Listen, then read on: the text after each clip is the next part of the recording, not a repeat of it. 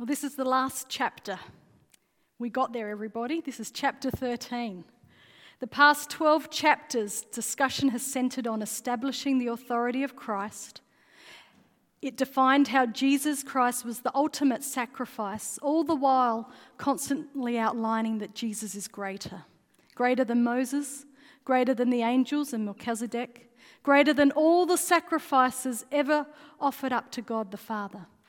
Then the book does a smooth segue to this is what Christ has done for us. What's our response?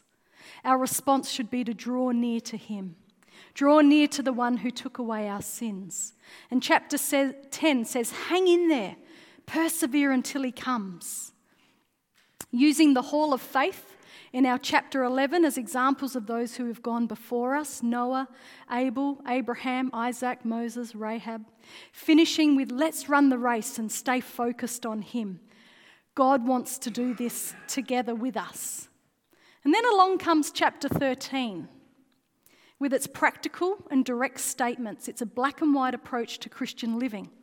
And some scholars have argued that Hebrews 13 is just an appendix to chapters 1 to 12.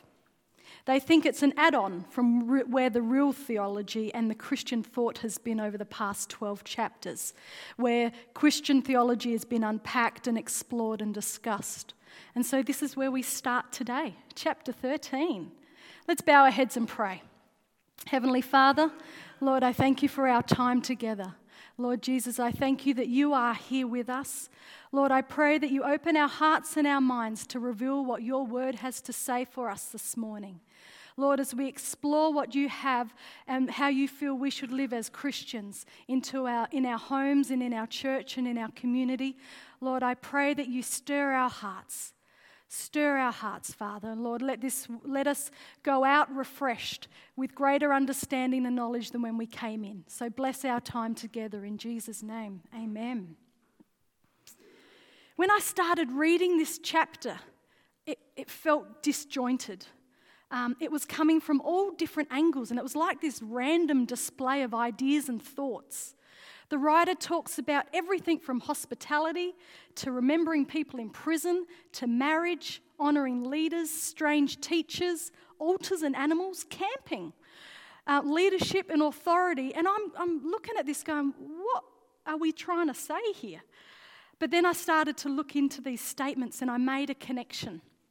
So I want to be able to share this morning that these verses do tie in together and that there is a focal point which is all about Jesus. So, this is it, guys. This is the final installment of Hebrews. Let's open our Bibles, if you haven't already, to Hebrews chapter 13. And I want to start in the middle of the chapter. We're going to start with verse 11 and 12. And it says, The high priest carries the blood of animals into the most holy place as a sin offering, but the bodies are burned outside the camp. And so Jesus also suffered outside the city gate to make the people holy through his own blood. Now, I don't want to go into this because we've already talked about this in previous chapters. We've already studied the relationship between Jesus as the high priest and Jesus as the greatest sacrifice. But what I do want to say is that the work of redemption, expressed as sanctifying or making clean and holy, of the people by Jesus' blood, means that his death on the cross opened up the way for everybody to have access to God, everybody. This couldn't occur under the Levitical arrangement, that was only available to Jews. And so, as a result of verse 11 and 12, we come to verse 13 and 14. And this is the focal point of chapter 13. It says, Let us then go to him outside the camp bearing the disgrace he bore. For here we do not have an enduring city, but we are looking for a city that is to come. And the Living Bible puts it this way So let us go out to him beyond the city walls, that is, outside the interests of this world, being willing to be despised, to suffer with him there, bearing his shame. For this world is not our permanent home we are looking forward to a home which is yet to come. Because Jesus has died for everybody, both Jews and Gentiles, we now have access to Jesus. If you want to be near Jesus, if you want to feel his presence, we have to go outside the camp. And Jesus is already outside the camp, ready and waiting, and he calls us to come. So, what is this camp? And why is it so important? I want to talk about two references of outside the camp. The first one is with Moses and the children of Israel. The Lord's presence was inside the camp when the Israelites first journeyed out of Egypt. Deuteronomy 23:14 says, "For the Lord your God moves about in your camp to protect and deliver you from your enemies. Your camp must be holy, so that he will not see among you any indecent and turn away from you." So God was inside the camp. The Lord was inside the camp. Outside of the camp was where people would go if they had diseases like leprosy, those that were unclean, if they had broken the Sabbath, or if they'd blasphemed, which incidentally is what Jesus was convicted of by the Sanhedrin before his crucifixion. They would be stoned outside the camp. Anything that was impure outside the camp. But then the children of Israel decided to build a golden calf. We know the story. And whilst Moses was up on the mountain in Mount Sinai with the Lord, the children were building this golden calf. They were worshipping this golden calf, this new God. And at that point, the children of Israel rejected the Lord. And from that point on, the Lord chose to reveal his presence outside the camp. Exodus 33 says, Now Moses used to take a tent and pitch it outside the camp some distance away, calling it the tent of meeting. Anyone inquiring of the Lord would go to the tent and meet outside the camp. The Lord had been rejected by his people. And so, to access his presence, the Israelites needed to go outside the camp to the tent of meeting. Moses would do this, and the glory of the Lord would descend as a cloud amongst the tent outside the camp. The second reference to outside the camp is Jesus' death at Calvary, which was held outside the city gates. Jesus suffered, he was taunted, he was hurled insults, persecuted, and shamed outside those city gates. He was deemed unclean and a blasphemer. The rejection of Jesus again meant the rejection of our Lord. However, it was in this unclean place outside the gates that Jesus would shed his blood for the redemption of our sins so that those who, were unclean could be made clean again and holy.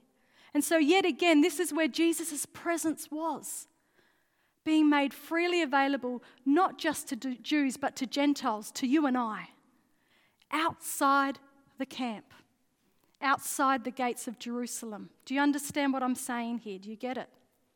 So, what does this mean? That Jesus is outside the camp and we need to go to him.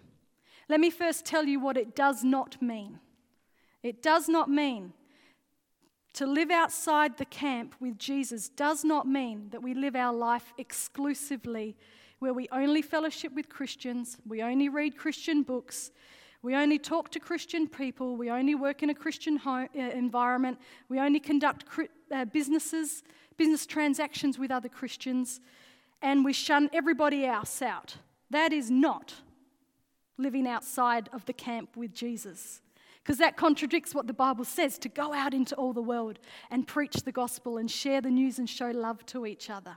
So that's what it isn't.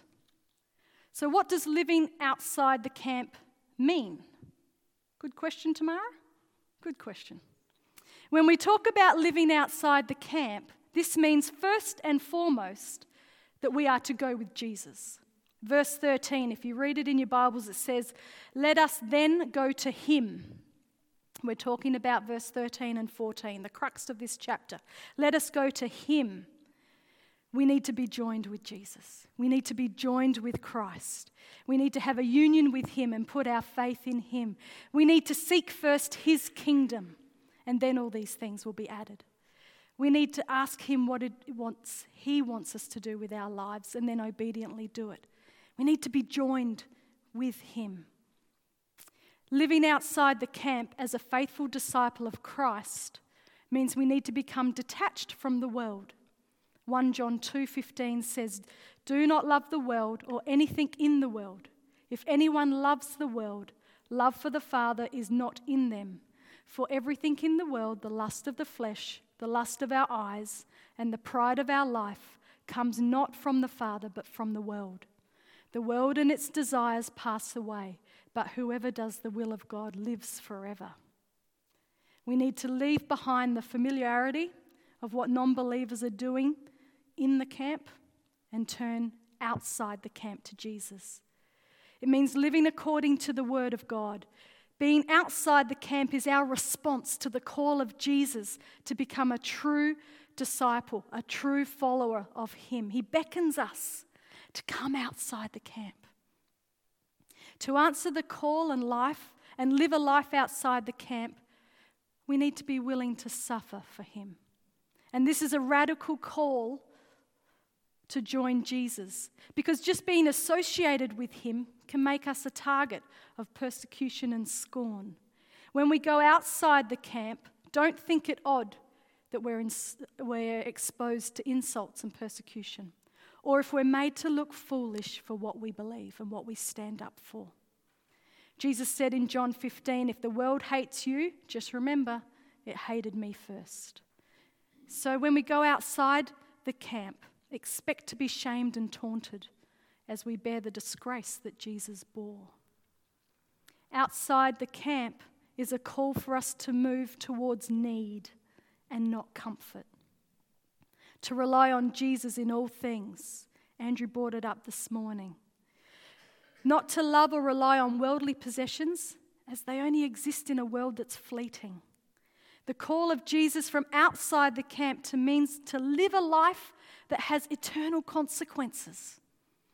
Don't live as the world lives, but how the Lord wants us to live. So that's what living outside the camp means. So, what's the point of all this? Why respond to the call of Jesus and live outside the camp? Why go towards Jesus and not the world? Why go towards need and not comfort? Why suffer? Why care about people? The answer is in verse 14. Because here on earth we do not have a lasting city, but there's a city which is to come. We sang about it this morning. He lives, He lives. It is the city of the living God, says Hebrews 12. And this city is so much better, so much better than what we're experiencing here. And it will last for eternity. And the best part about it is that we are with Jesus Himself in that city. And we're with God in paradise in all the glory and the Heavenly Father in this city. It's amazing. So that is why we do live outside the camp. So, against this backdrop, of living outside the camp and being a radical follower of Jesus, we can now look at other aspects of this chapter. There are some practical supports which will, ha- um, which will allow us to pursue living a godly life outside the camp with Jesus. And I want to share about how we can live outside the camp in our church, in our family, and in our community. So, we're going to start with living a life outside the camp in our church. To be able to stand firm as a disciple of Jesus, we need to live a life outside the camp. And the Bible encourages us to have a strong church family. Hebrews 13 1 to 3 says, Keep on loving each other as brothers. Don't forget to entertain strangers and remember those in prison as if you were suffering. So, the first one, we must love each other with brotherly love. Church, just have a look at each other. Burnside Family Church, peer over the pews, have a look at each other. We're to love each other, everybody, with brotherly love and sisterly love. Our church family must be our greatest supporters. True? As we live a life as radical believers outside the camp, we need to be filled to overflowing in here with love love for each other, so that when we go out to the community, our love spills out.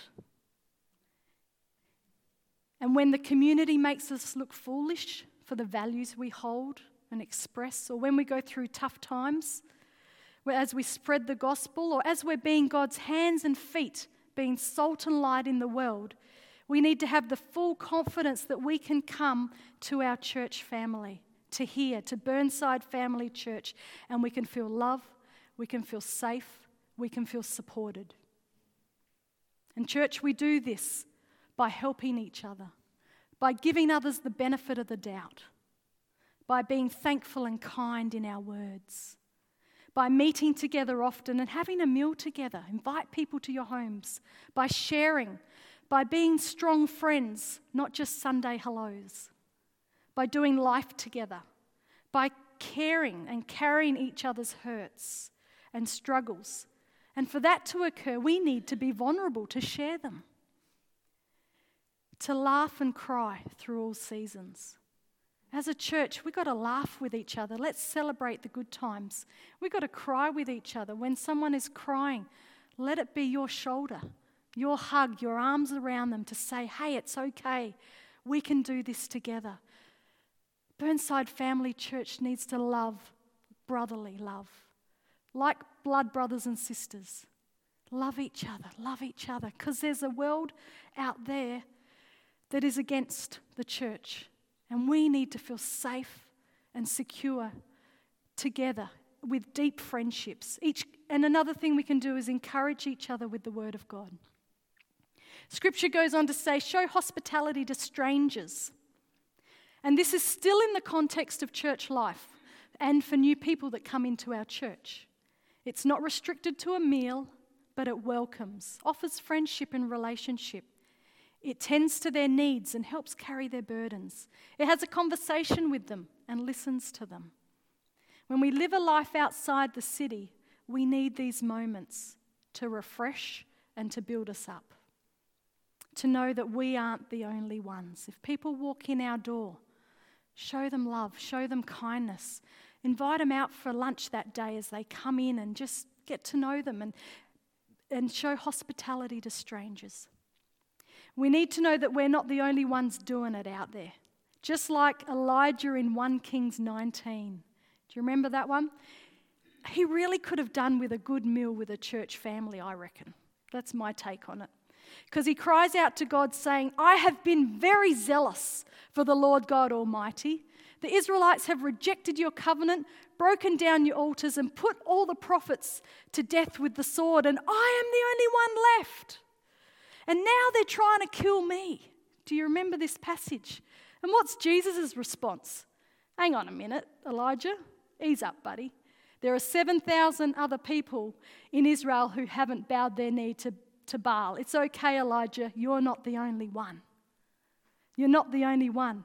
And there's moments like that when we go out in the gospel and we spread the word and people are having a go at us for what we believe or they're having a go at us for the stand that we make that is a, a biblical and a godly stand and they go oh come on think of margaret court they need to know that they are not the only ones there are 7000 that have not bowed the knee we just got to remember that um, elijah just needed a good meal with a church family he should have just walked on in here and go hey guys I just need some loving because we are Burnside Family Church who shows love to strangers.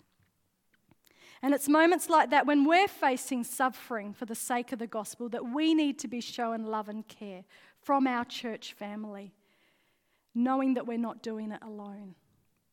This passage goes on to say, Remember those in prison. In first century Jewish culture, people were usually held in prison only before a trial or before execution. It's not like today where you're in prison as a punishment in itself. In the early church congregation, people were taken to prison because of their beliefs. Think of Paul, Silas, Timothy, the guy who's mentioned at the end of this chapter.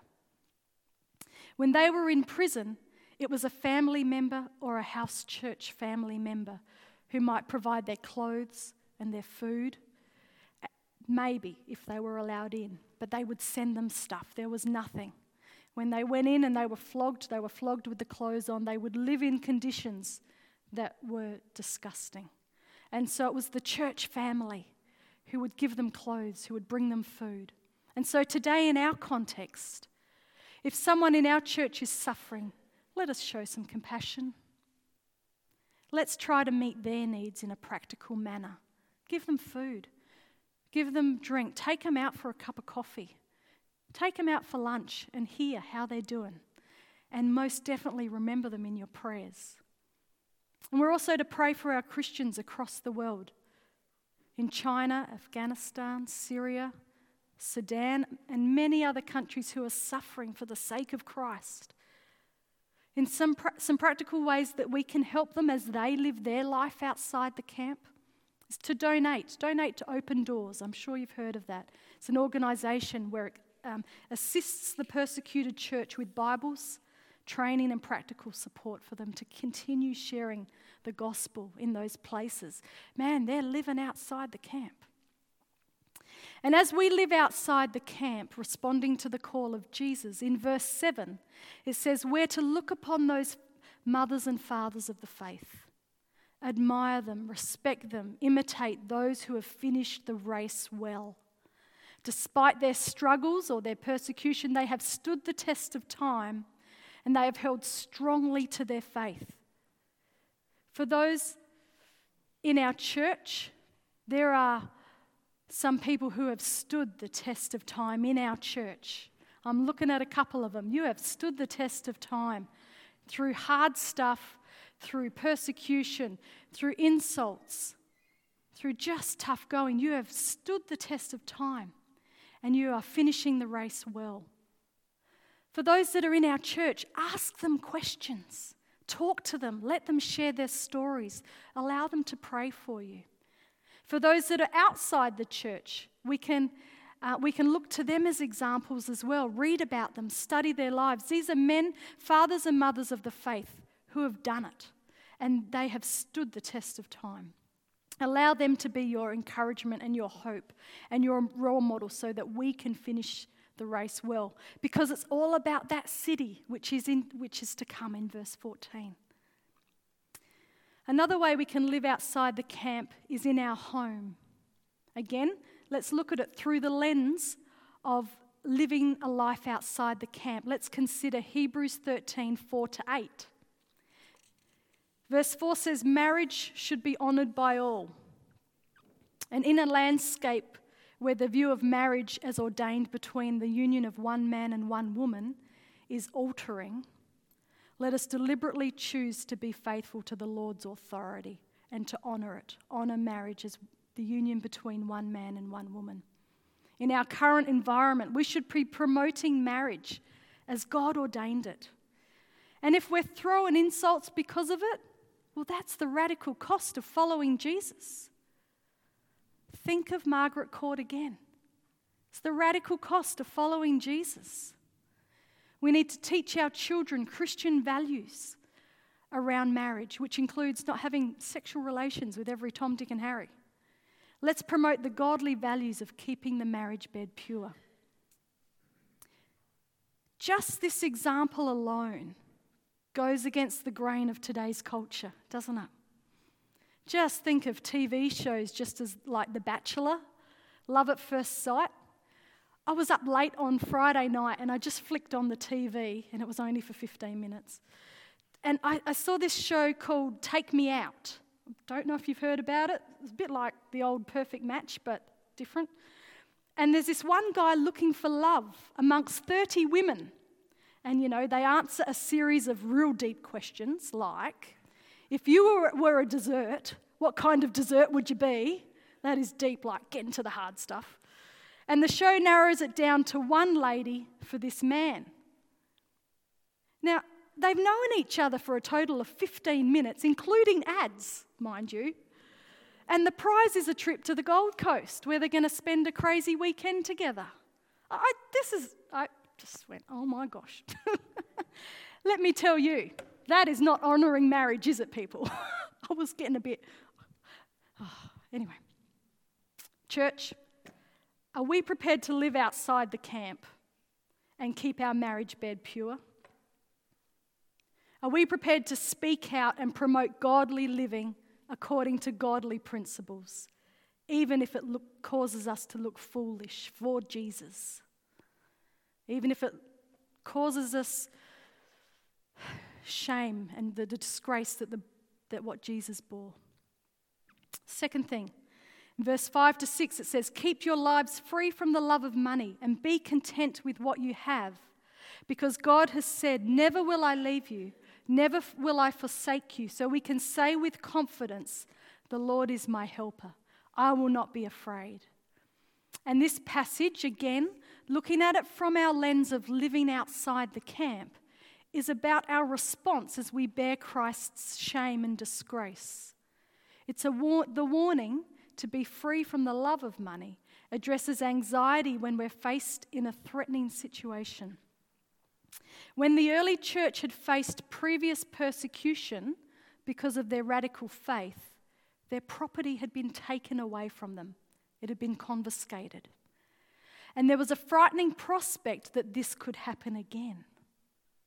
And so it suggested that some church members wanted to secure their future through the accumulation of property and material possessions, expecting those possessions to protect them from further persecution. And for some, storing of their possessions turned their faith and trust away from God to protect them. Instead of relying on God to protect them, they wanted to rely on this house and, this, and their uh, possessions, you know, maybe because of bribery and all those sorts of things.